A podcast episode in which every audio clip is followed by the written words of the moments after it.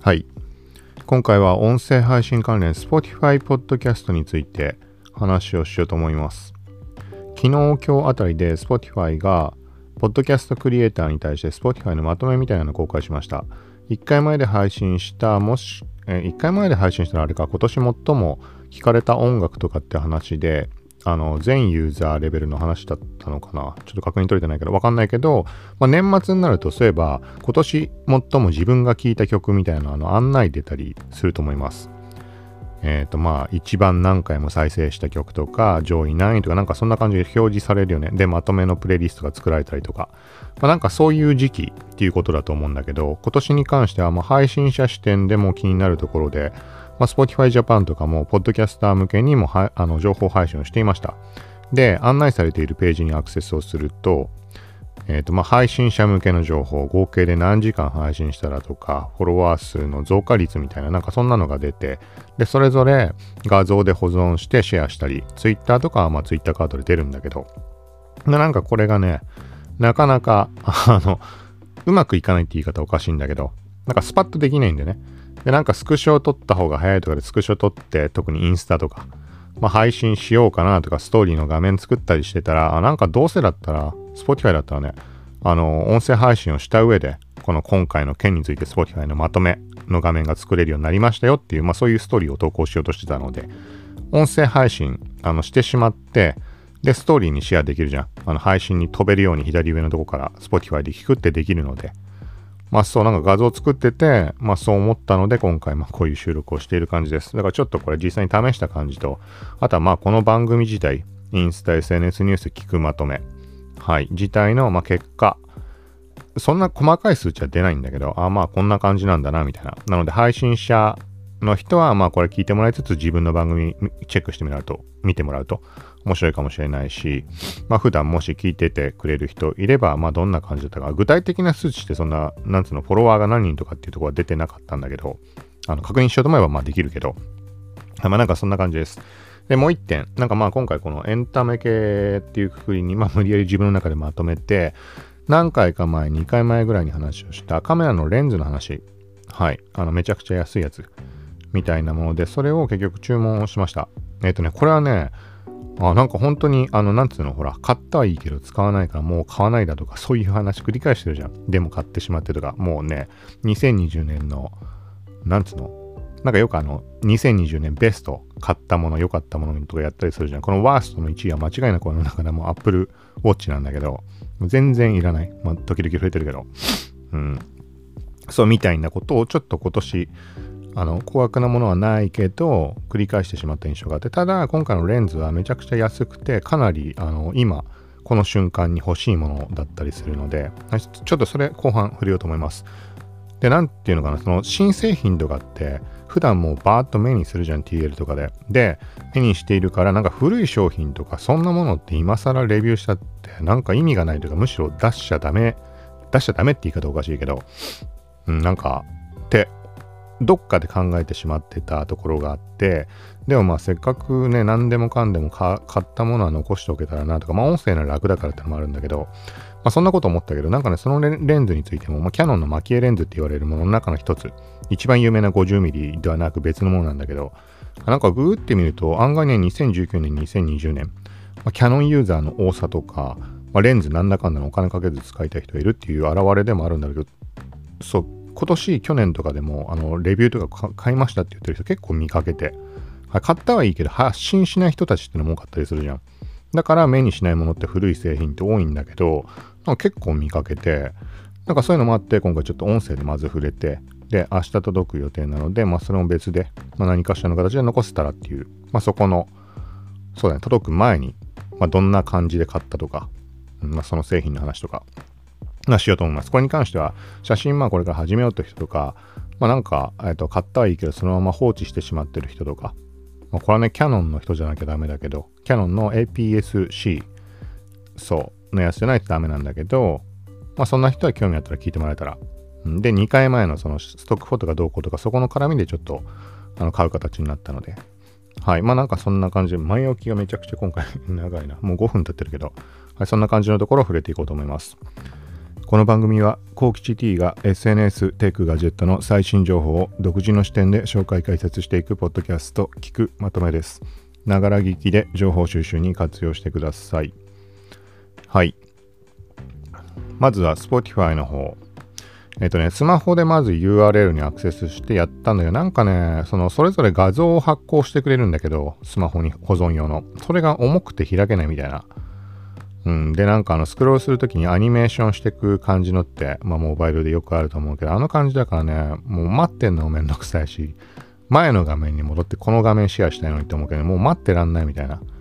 なんかそんな感じで、まあ、今配信にはスマホはちょっと置いてやってるので、パソコン版で Spotify Japan が案内しているページ、もう一回アクセスしてみようと思います。はい。まあ、これは英語だね。で、Explore Wrappedみたいになってる。ラップって読み方でいいのかな。ラップって ダブリューアールエーピーピーイーディー。はい。このラップってなってるものが、まあ、今年のところをまとめたみたいな意味合いなのかね。なんかそこ行くと見られるようになってます。でね、自分の、えっと、Spotify のポッドキャストのアナリティクスに飛ぶんだけど、番組を選択して、で、番組の選択画面のね、なんかこう、番組の一覧ページの右側の方にラップというみたいになんか蛍光色の緑みたいなので表示されてます。まあこれ出てるからこれここを押さなくてもいいのかな別に。あそこを押す必要はないのかな。まあなんか飛ぶとまあその案内が上に表示されるので Get Your Wrapped みたいにまたボタン出るので、通常のあれだね、アナリティクスの画面の一番上に出てるか。はい、そこをタップするとなんか作成される作成されるというか閲覧が可能。パソコン版だとめちゃくちゃあれだな。画面でかいな。当たり前だけど。スマホ版でほら、全画面で表示してるもののサイズのまんま、でかでかと出てくるからめちゃくちゃ迫力あるね、これ。はい。で、まあ、にせんにじゅうねんまとめをお届けしますで、チェックやると、まあ、順番に出てきます。はい、まずひとつめ。日本にいる新しい友達にこんにちはと挨拶しましょう。あなたのリスナーが最も増えた国です。はい。だからこれは、まあ、例えばアメリカでたくさん聞かれたっていうんであれば、あの、地球儀みたいなのが表示されて、で、そこに、あのハートマーク、マップのアイコンみたいなピンみたいなのが立って、それが日本に今表示されてます。はい、まあこれは日本語の発信なので当たり前なんだけど、だから他の国で多い人はそのエリア表示されるんじゃないかなと。はい。で、次の画面。うん、あ、分かりづらいな、やっぱパソコンで見た方が余計分かりづらいかな。日本で きゅうひゃくきゅうじゅうきゅうパーセント 増加。まあこれは前年比だろうから、前年比 きゅうひゃくきゅうじゅうきゅうパーセント ってどういうことだろうね。ちょっと謎だけど、別にこの きゅうひゃくきゅうじゅうきゅうパーセント って言ってるけど、何つったらいいかな、次の項目いかないと話してもあれか。なんかそのきゅうひゃくきゅうじゅうきゅうみたいな数値ほどすごいことは起きてはないです、個人的には。はい。で、まあ各ページでこのストーリーをシェアみたいにして、まあ、Twitter シェアとか、Facebook とか、まあ、リンクを取得したり。で、インスタに関しては、投稿画面とか開かなかったので、さっき言ったみたいにスマホに画像保存みたいな、ストーリーってやったら縦長の画像だし、通常投稿ってやったら正方形にしてくれるみたいな、はい、みたいな感じです。で、次の画面行ってみると、なんかほんと分かりづらいな、めちゃくちゃ分かりづらいわ、この形式。もうなんかスパッとちゃんと出してほしいんだけど、アニメーションしないモードってほしいよね。うん。全部必ずアニメーション見なきゃいけないって。で、さんページ目に今来ました。あなたの声は世界中に届きました。じゅうにかこくっていう風になってます。うん、ちょっとこれもな謎かな。なんかこの数値って増えることがあるのかっていう。一人でもアクセスした人がいればカウントされたって意味でじゅうにかこくなのか、うん、ちょっとそこら辺はよくわからないなと。はい。で、続いてよん画面目。今年は大きく飛躍しました。えっとね、右にグラフが出ていて、フォロワー、時間、再生回数、リスナーっていう項目がなんかグラデーションの棒になって上に伸びてます。で、一番上のところに数値がそれぞれ出ていて、すべて きゅうひゃくきゅうじゅうきゅうパーセント みたいになってます。あ、まあ、これはね、あの、大体の人がそうなるんじゃないかな。今年始めた人はもうそれしかなりようがないと思うけど、俺自身は、えっと、去年のにせんじゅうきゅうねんのはちがつまつから始めたので、で、その時と比べたらね、それは今年の方が多い。もうこれ何かっていうと、コロナの影響でめちゃくちゃそこから、あのー、Spotify に限らずだけどリスナーって増えたので、全然そんな大した数字じゃ全然ないんだけど、あの Spotify のアナリティクスっていうのが見られるようになってることに気づいた時に見てびっくりしたんだけど、あのにせんじゅうきゅうねん中ってほぼ再生されてないんだよね。あのされてはいるけど、あのもう本当に高が知れてる。あ、Spotify のアナリティクスを見る限りね。で、にせんにじゅうねんになって、やっぱさんがつぐらいから急速にグラフ一気に斜めに右上、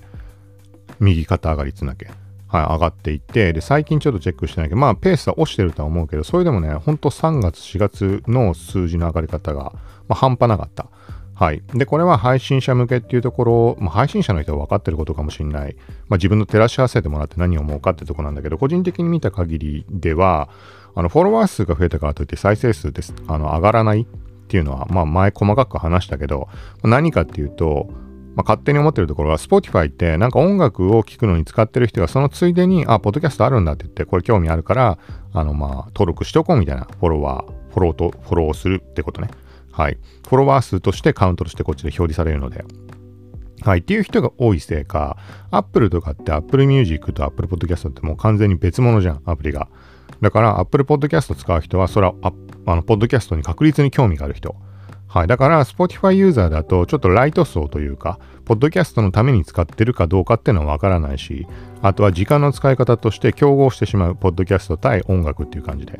はい、だから、まあ、本当に直結しないフォロワー数イコール再生回数とか時間っていうところが、はい、っていうのがちょっと悩ましいというか、まあ、みんなそういうことだと思うから、あのまあ、そこを気にしてもしょうがないところではあるんだけど、そう、だからまあ、あんまライバルどうこうって話ではないけど、まあ、人間それぞれね、にじゅうよじかんって限られた時間の中でどこにどれだけ時間を割いていくか、はい、っていう形になる中、ね、それはね、あのめちゃくちゃ有名な人、それは芸能人とかインフルエンサーとか全部含めての話だけど、そういう人たちのところにちょこちょここう時間を割いていって、で誰っていうことはなく、もう YouTube だとか Instagram だとか、まあ、そういうでっかいプラットフォームに対して時間をみんな多く、まあ、奪われているとか使っているわけで、でその中の一部のポッドキャストってところに Apple Podcast を聞いている人であれば、まあ、その中での戦いになるというか、自分のも聞いてもらえるかなっていうところになるわけだけど、 Spotify の場合はさっき言ってるみたいに音楽を聴く中で、あ、なんかポッドキャスト気になったから聞いてみようかなとか、なんかそのぐらいの感じじゃん。うん、っていうのが、Spotify はちょっとあれだなって、配信者的には。はい。まあ何にしても、まあ、きゅうひゃくきゅうじゅうきゅうパーセント って感じで、フォロワー、時間再生回数、リスナーっていう風に出ています。まあだから、まあさっき言ったみたいに、多くの人はこんな感じになってんじゃないかなって。前年比が出るんなら、今年からやった人もそれしか出ないのかね。今年からやった人もそういう風にしか出ようがないかもしれないけど。はい。で、ご画面目。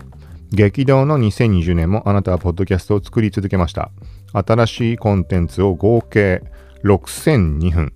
さんびゃくろくじゅうにエピソード配信しました。はい、これすごいことだよね。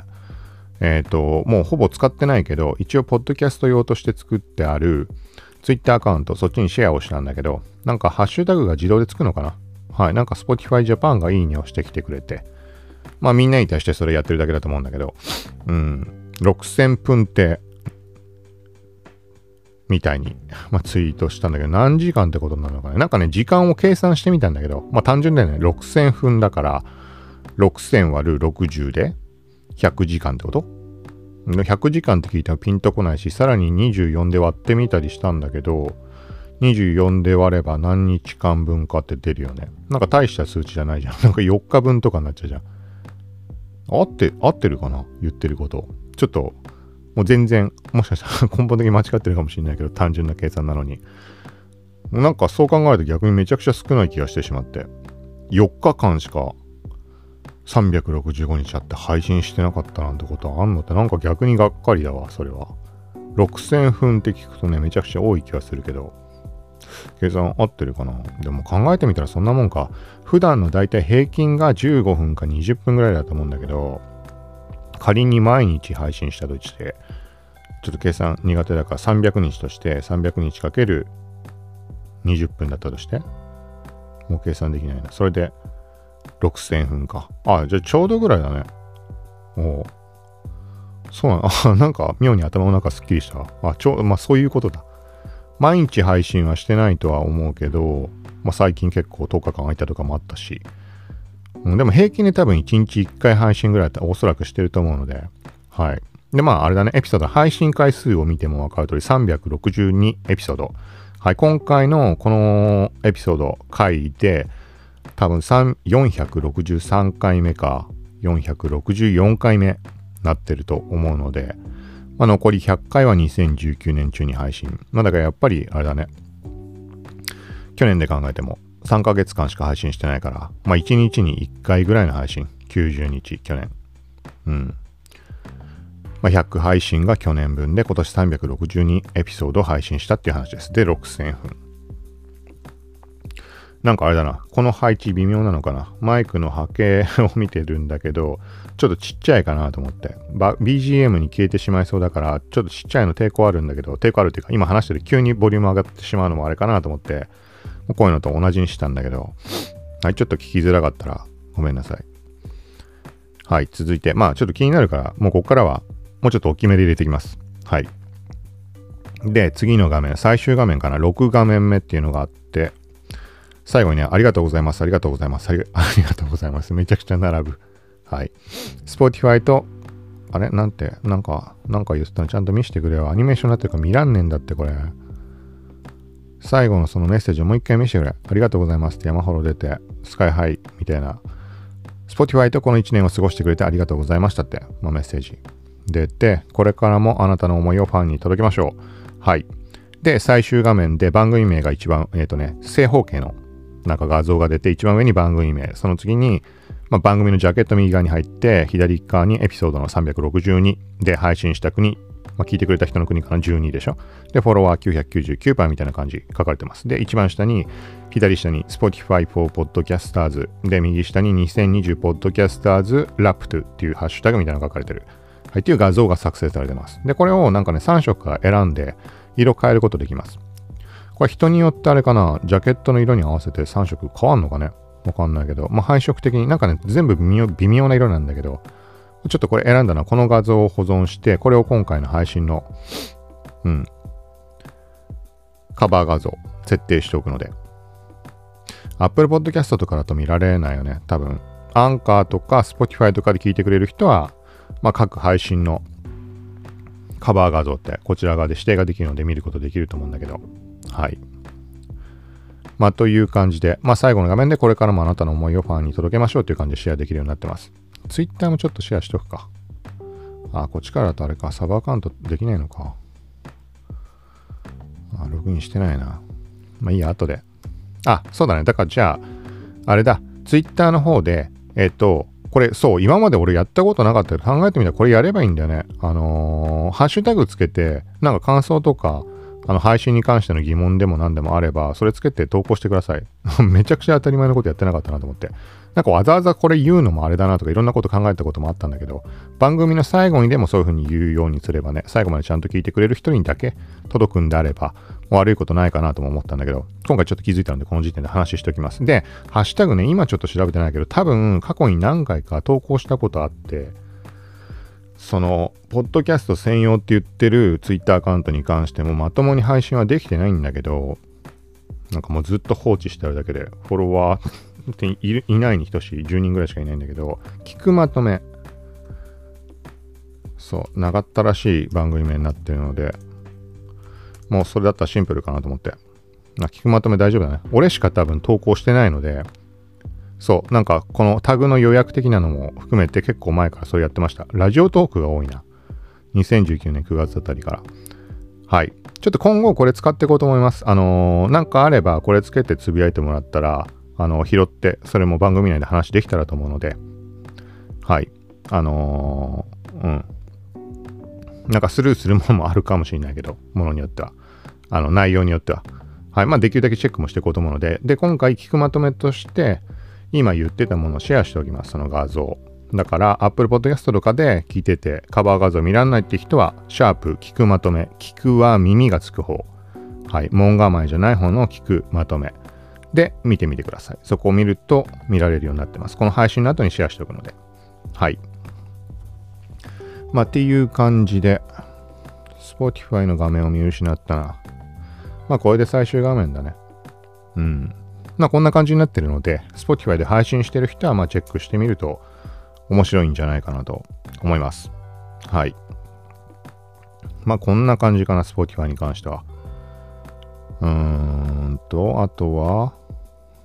昨日話をした、なんかその Spotify がにせんにじゅうねんのベストみたいな発表してましたっていうのは、まあ冒頭で言ったみたいに多分、まあ Spotify 自体が、自体全体で、たくさん聞かれたものとかそういう話と、プラス今日 Apple Music もそうだし、Spotify も多分 Twitter でトレンド上がってたと思うけど、まああれだよね、冒頭で言った自分が何を聞いたかみたいなのまとめ。それ今回ちょっとまだチェックできてないんだけど、ポッドキャストの今のこの話してしまったので、うん、それも多分出るんだろうなって。今年ちょっとだから音楽って割と聞いたので、うん、散々触れたみたいな音楽を聞く習慣とかないから、そんな中、ポッドキャストを音質がどうこうとかいろんなこと確認しつつ、ポッドキャストを聞くようになったり、イヤホンもちょっと安いものだけ買ったりとか、そういう中で音楽で比較をしてみたいじゃん、やっぱりイヤホン買った時。そのピアホンね、めちゃくちゃ高音質でせんななひゃくえんで買って有線のやつ。うん。とか、完全ワイヤレスイヤホンも買ってみたりとか、まああったので、それで聞き比べとかしてるうちに、あ、なんか、あの、悪くないかなって音楽を聞く。をね、聞くことを悪いと思ってる人って存在するのかみたいな話だけど、もう本当にね、あの、全く興味がなかった。別にな、流れてるの聞けばいいなと思うよ。昔聴いてた好きな曲とか流すのもいいけど、なんかキリがないしさ。うん。なんかあったんだけど、まあ何してもそこで聞いて、あの、今まで出会ったことのなかったジャンルにたどり着いて、あ、こんなのが今流行ってるんだみたいな。と、あとはやっぱ TikTok とかの影響もあるから、なんか最新の曲って割としてたりするんだよね。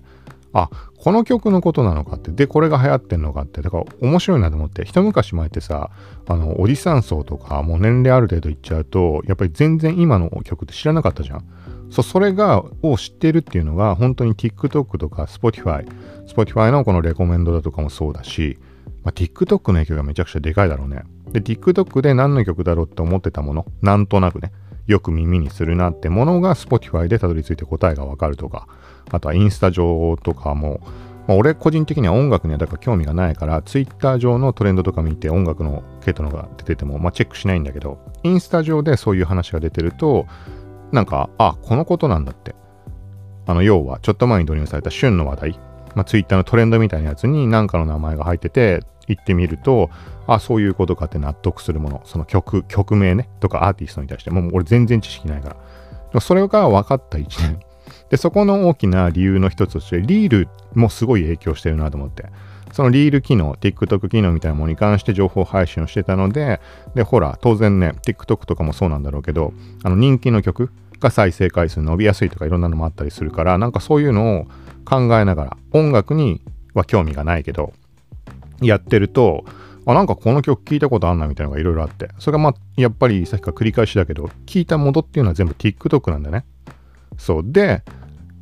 うん、リールなりなんなりで確実にそのアーティスト名だとかそういうのと紐づいて、でレコメンドとかも含めたり、まあその人の名前を知ったからっていうところで Spotify で聞いてみる。もうこの流れが完全にできてる。うん、だから TikTok、インスタで Spotify、ここであの新しいなんか音楽ライフみたいな、まあここに来て音楽聴くことってあるとは思ってもなかったので。まあその大前提としてはさっき言ったようにポッドキャスト配信を始めたとか音ってとこにあの音楽は関係なく興味を持ったからっていうところではあるんだけど、なんかそんな感じでちょっと面白い一年だったかな。うん、今こうやって振り返ってみなかったら多分自分でもあんま意識して感じることはなかったと思うんだけど、うん、なんかねそのジャンルが何て読むかわかんないんだよね。ローファイみたいに書くやつ。なんか音楽ってさ、音楽詳しい人とかわかるんだろうけど、ジャンルって曖昧じゃん。何を指してんのか。例えばテクノとかハウスとか、ハウスとか昔から好きなんだけど、何のことかわかんない。なんとかハウス、なんとかハウスとか山ほどあるじゃん。で、この、これちょっと読み方わからないけど、なんて読むんだろうね。ローファイヒップ、ヒップホップ。今話題のってなってる。今検索、ローファイで検索すると、ローファイって エルオーエフアイ。はい。で、検索するとにせんにじゅうねんの記事みたいなのいっぱい上がってるんだけど、まあ、せっかくなのでちょっとこれも話をしてきます。で、ウィキに出てるところちょっと読みます。ローファイとは音楽のレコーディングの際の録音状態、録音技巧の一つで、極端に高音質なものではない録音環境を志向する価値観。転じてそうした要素を持った音楽自体を表す言葉。対義語はハイファイ。ハイファイって昔かなんか聞いたことあるよね。まあ、要はクオリティの話なんだよね。だから、音楽の、なんていうの、聞こえ方、メロディー的な、例えば、えっと、ヒップホップ調とかテクノだとか、そういうのは関係ないってことなのかね。ちょっとそういうのがよくわかんないんだけど。うん。レコーディングの際の録音状態みたいに書かれてます。で、なんかそれ系のものを聞くと、大体なんか、統一的な方向性ってものは、その音楽の方、音楽というかメロディー的なところで感じて、まあ違いもあるのかな。そんなめいろんなもの聞いたわけじゃないけど、なんか有名どころっぽいものを Spotify に流しっぱなしにして全部こう心地がいい ビージーエム としてちょうどいいみたいな。ですごい好きなのが特にそのね、なんかね古臭くて、まあ、この録音状態を指してるって言ってるぐらいだからそういうことなんだろうけど、この不安定な感じ、レコード聴いてる時みたいな、まあ、レコードが好きとかレトロのもの特別好きっていうこともないんだけど、まあ、なんかそれがすごい心地いいのと、とあとはね環境音が入ってるっていうところにすごいめちゃくちゃ惹かれて、そうなんだよ、それが入ってるのがいいんだよね。この音質の状態だけじゃなく、まあ、このローファイってものに関して俺知識ないのでなんか間違ってるかもしれないけど、まあ、なんか今言ってる雰囲気だと思ってください、もしあの聞いたことない人は。うん。なんかだから例えばポッドキャストに関してこれ聞いててもらった人に関してわかるかもしれないけど、時々あえて環境音を入れてあの話今回はしますみたいにやったりしてたと思います。一番直近だと多分なんか鳥のつくねのなんか台所で作ってみるとか。このマイク、まあ高音質で撮れるやつを使ってるからってのもあるんだけど、あとはまあなんか山ん中散歩してみたっつったり、うん、他には夏のなんか風鈴の音をあえて入れるとか、なんかそんなことやってたりしたんだよね。まあ、なんかそれって勝手に自分の頭の中でやって音っていうところに興味が出てきて、まあなんかせっかくまあいちまんごせんえんぐらいのマイクであるんだけど、まああのちゃんと録音すればすごい綺麗に入るので、あえて環境音を入れてこの立体音響じゃないけどそういうもの、まあ、単純に言ったら音が左右に流れていくとか、遠くの方から広がる音が聞こえ、鳥の音が聞こ声が例えば聞こえてきて、まあ、すぐマイクの真後ろから、まあ、風鈴の音が聞こえてくるとか、まあ、奥行きまで再現できてるかわかんないんだけど、うん、まあ、そういうところにすごい興味があって試したりをしてました。そこと通ずるところがあるんだよね。そのね音楽聴いてて、音楽自体もなんか好きな系統の曲ではあるんだけど。で古臭いさっきから言ってるなんか録音状態悪いみたいなね。でそこに対して例えば雪を踏む音が入ったりとか、雨の日だなってわかるような雨がポタポタザーって降ってる音が入ったり、あとはね、まあ、なんか例えば夜中になんかな ん, なんかね想像をかき立てられる、ジャケットの感じともマッチしてすごいいい感じなんだけど、例えばなんかねしんみりした感じの曲が流れていってペンで何かを書いてるような音が聞こえる。はい。でその後にくしゃくしゃくしゃって丸めてポイって捨てたようなゴミ箱に投げ込んだような音が聞こえるとか、なんかそういう感じ、そういうのが雪だったり雨だったり、まあなんかまあそれこそ霧はないけど電車の駅っぽい音だったりとか、街の雑踏だったりとか、そうそれがそのね録音状態あんまり良くないような感じでバックグラウンドから聞こえてきて、それがすごい本当にいい感じじゃないか。多分単純にこのローファイって呼ばれてる録音状態を指してるっていうものを、環境音が入ってないものも多分中にあると思うんだよな。はっきりした記憶ないけど、ああ環境音入ってる方がいいよなと思って結構こうちょこちょこ探して回った記憶があるので、入ってないものも中にあるんだと思います。もしくは系統がちょっと違うとか、うん、なんかとにかくね本当にその環境音入りのものがすごい心地よくて、そうでだからあれだね、本当にそれこそせんななひゃくえんのその有線ピアホン、ピエール中野さんモデルってなってるやつ、そうまあ耳筋あれでかなり苦しいんだとかって話はしたんだけど、音質の方はまあめちゃくちゃそれ、うん、なんかそこでそのローファイって類のものを聞きつつ、な音質が悪いあの録音状態とは言ってるけど、その環境音が入ってくる感じとかそういうのをなんか繊細に聞き取るのにいいなって思いながら、なんかそんなこととか考えながらまあ音楽に触れたにせんにじゅうねんだったのかな何の話だって話だけど、あまあなんかこれはちょっと興味ある人は聞いてみてほしいかな。なんか全然俺も知識ないから、まあ、全体的になんか間違ってるかもしれないけど、なんかすごい本当にあのそうだね、今年何かを感じたものの一つ、にせんにじゅうねんの何か何かのトップじゅう、にせんにじゅうねんに感じたなんつうの出来事とか、なんかそういうもののトップじゅう上げるとしたら多分このローファイヒップホップと呼ばれるものは入ってくるかなって、うん、まあポッドキャストとかも入ってくると思うけど、これこういうのはちょっとベストじゅうみたいなのやりたいね、せっかくだから自分での確認も含めてちょっと機会あればこれやろうと思います。にせんにじゅうねんのまとめ、まあ、さっきのワーストな買い物、Apple Watch とかもそうだし、はいということでちょっと音楽方面に話それだけど、はいでもう一つトピックとして考えていたのがそのカメラのレンズの話。はいにかいまえに配信をしたんだけど、えーと、ストックフォト写真販売の方に関してちょっと改めてまたいろいろと見直していたところがあります。で、まあ、古いハードディスクから過去にもう公開もしてない写真ってもう本当にそれこそ腐るほどあるわけだけど、で人に見せる前提じゃなくストックフォトだったら素材だからさ、あのね、一般的に言われるいい写真かどうかっていうのは無関係に公開できるものでたくさんあるわけで、で収益にもつながるもの、まあ、なんかそんなことをすごい、あのーまあ、見直してたんだよね。まあ、このきっかけの一つとしてはデルアンバサダーで今エイリアンウェアを借りてて作業がめちゃくちゃサクサク進むからっていうのもあるし、ちょっといろんなところ絡んだんだけど、はい。で、そんな中撮影をする機会っていうのも今回ちょっと増えた。そのとおかかんポッドキャスト配信しなくなってたっていう中でもう撮影したりもあったんだけど、まあ手元で撮れるような何か、まあ物撮りいっぱいものだったり、物撮りっていうレベルで綺麗に撮ろうっていう前提のものだけとは限らないんだけど、まあ残すことが優先みたいな、ポッドキャストのポッドキャストじゃない、じゃないストックボトルの販売含めてね、うん、の時にえっ、ー、とねキヤノンのもうずっと使ってる古いカメラ、えっ、ー、と エーピーエス-C ってものでいいのか、フルサイズじゃないやつ、もうずっとこれを使ってるんだけど、でそれがえっ、ー、とね イーオーエス ななじゅうディー ななじゅうディー にせんじゅうにねんじゅうさんねんとかに買って、その後にもう はちじゅうディー きゅうじゅうディー とかって出て イーオーエスエーピーエス-C って何が出たんだろう、 M んなんとかろくみたいなのとかもあれも エーピーエス-C だったっけ、あれはもうミラーレスか、もう時代がミラーレスだもんね。だから今更なカメラだからこのレンズが何の参考になるかもわかんないんだけど、まあ、ずっと前からそういう風にね使って写真の方に特別興味があるわけじゃなく、たまに引っ張り出して使うくらいの人だったらもしかしたらマッチするところあるかもしれない。はい。で、まあ、その エーピーエス-C 専用なのかな、ちょっと全体的に俺もわかんないけど、キヤノンのマキエレンズって呼ばれてるもの、あの魚とか釣る時の魚集めるための蒔絵って呼ばれてるもの、まあ、これ有名な話だからキヤノンユーザーとかカメラ触ったことある人は知ってる、聞いたことある言葉だと思うんだけど、まあ、そう呼ばれるレンズ群っていうのがあります。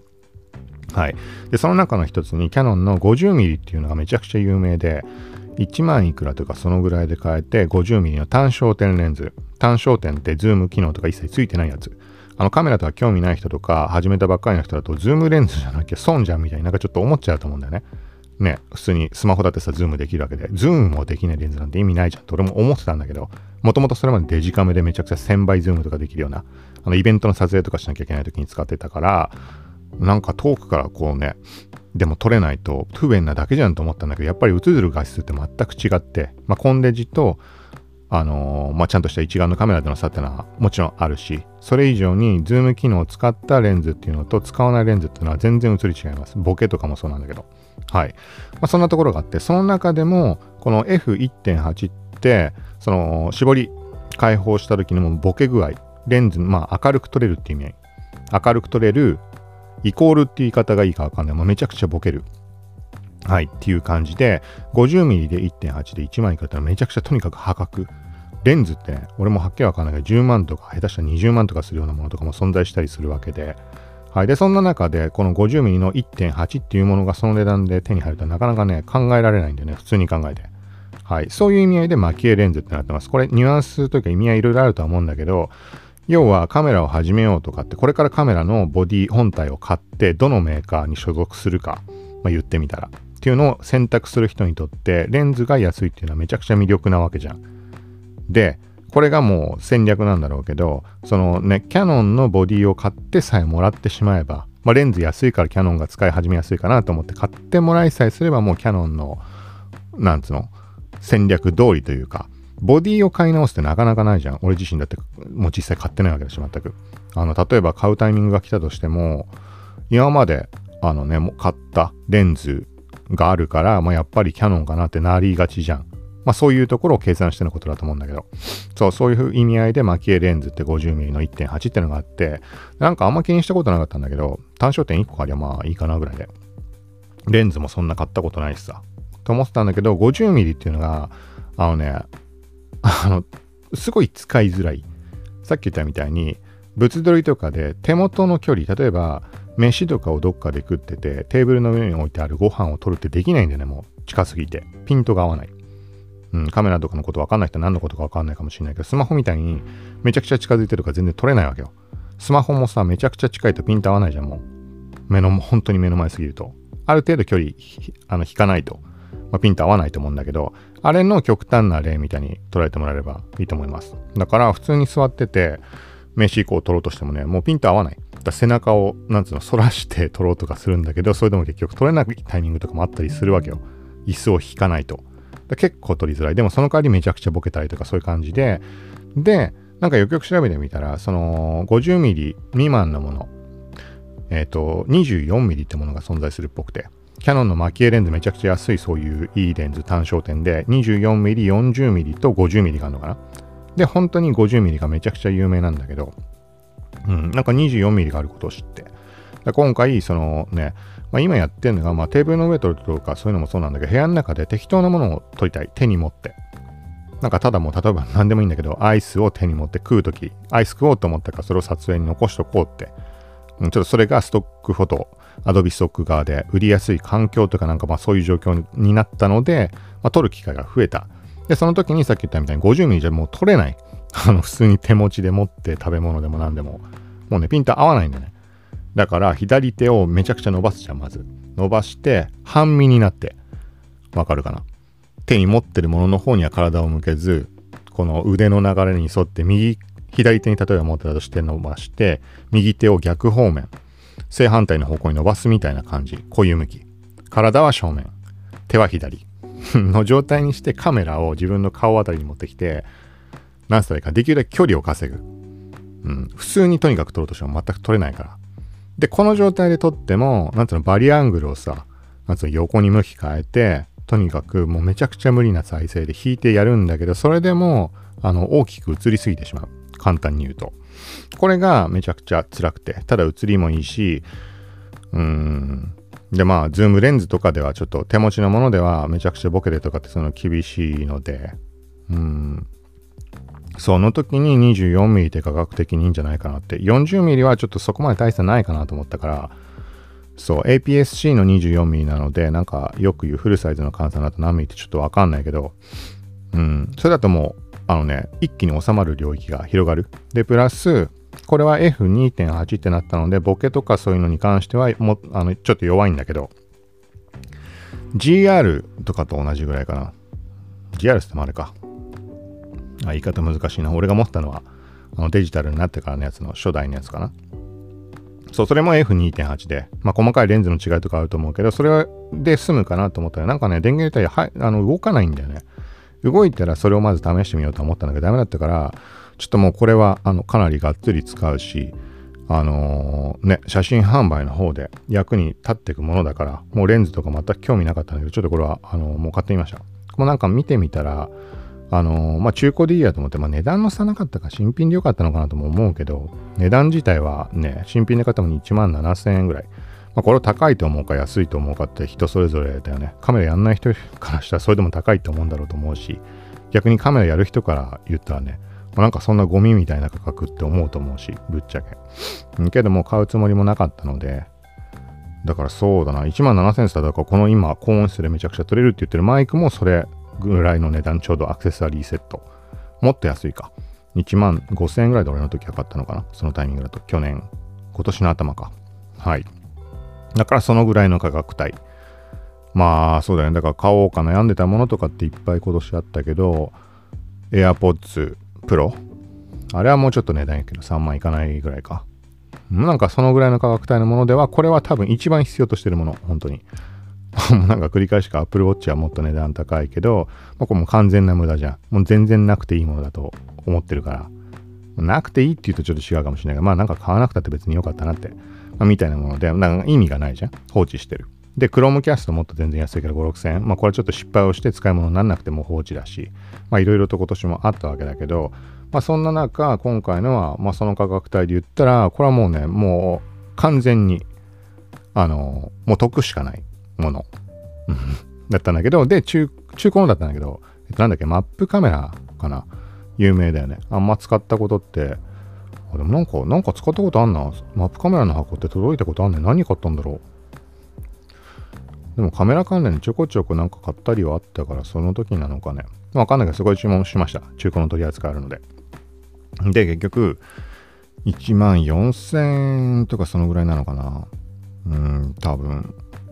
そうで、なんかこの中古か新品かって、まあな、レンズとかだと新品がいいって普通思うと思うんだけども、そんな人によるかわかんないけど、まあ単純に中古のもの買うっていうのは何に対してでも、まあ、抵抗を持つ人間だったので、どうせだったら新品がいいじゃんって。で今回の特に価格差ほとんどないわけだからと思ったんだけど、もうね、扱いが雑なので、俺持ってるレンズとかひどいことになってるもん。でも別に写りに影響が出てないって俺は思ってるので、実際は影響出てるんだと思うよ。けどまあ別になんていうの、前々回とかの話じゃないけど、まあそんなめちゃくちゃ結構ね、普通の人からしたらありえないぐらいの状態だと思うんだけど、レンズほこりほこり動向とかってレベルじゃないもん多分。うん、だけど別にそれって個人的には特に影響を受けてないと思ってるので、そうにかいまえに話したみたいに別になんか写真のさショー アイエム 縛りだけどほとんどなんか撮ったりとかっていうのも別にそういうレンズで撮っててあの何の支障もない、うん、っていう状態だし、もっとねすごいレベルのところを求めるんだったらもちろん違うんだろうけど、なんか別に影響ない気がするんだよ。だってレンズに矛盾だって映んないじゃん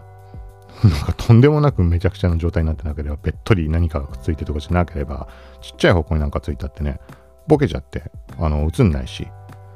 うん、まあ、なんかちょっとね、まあ、たまに影響ある時もあるんだけど、なんかもう完全にこの部分だけちょっとうっすらもやがかかったみたいになってんなと思うとレンズの汚れだったってことあるんだけど、よっぽどのね、そういう時ってよっぽど汚れてる時だったので。な, な, なんか何にしろまあそんな感じなので、だったらそれもう中古買ったって変わんないじゃんってどうせそういうことになるんだから、うん、多分ね、そんなめちゃくちゃ意識してあの綺麗に大切に使おうって考え方はないし、そもそも価格安いものだから、プラスもともともうそういう感じだし、ガツガツ使っていきたいしってのもあるので、まあそれでいいやと思ってまあ買ってみました。そうだからそれがどんなもんなのか、はい、だからこのあたりがまあ、冒頭で言ったみたいな、なんかもう エスエヌエス とか見てると新しいもの新しいものってなってて、例えば、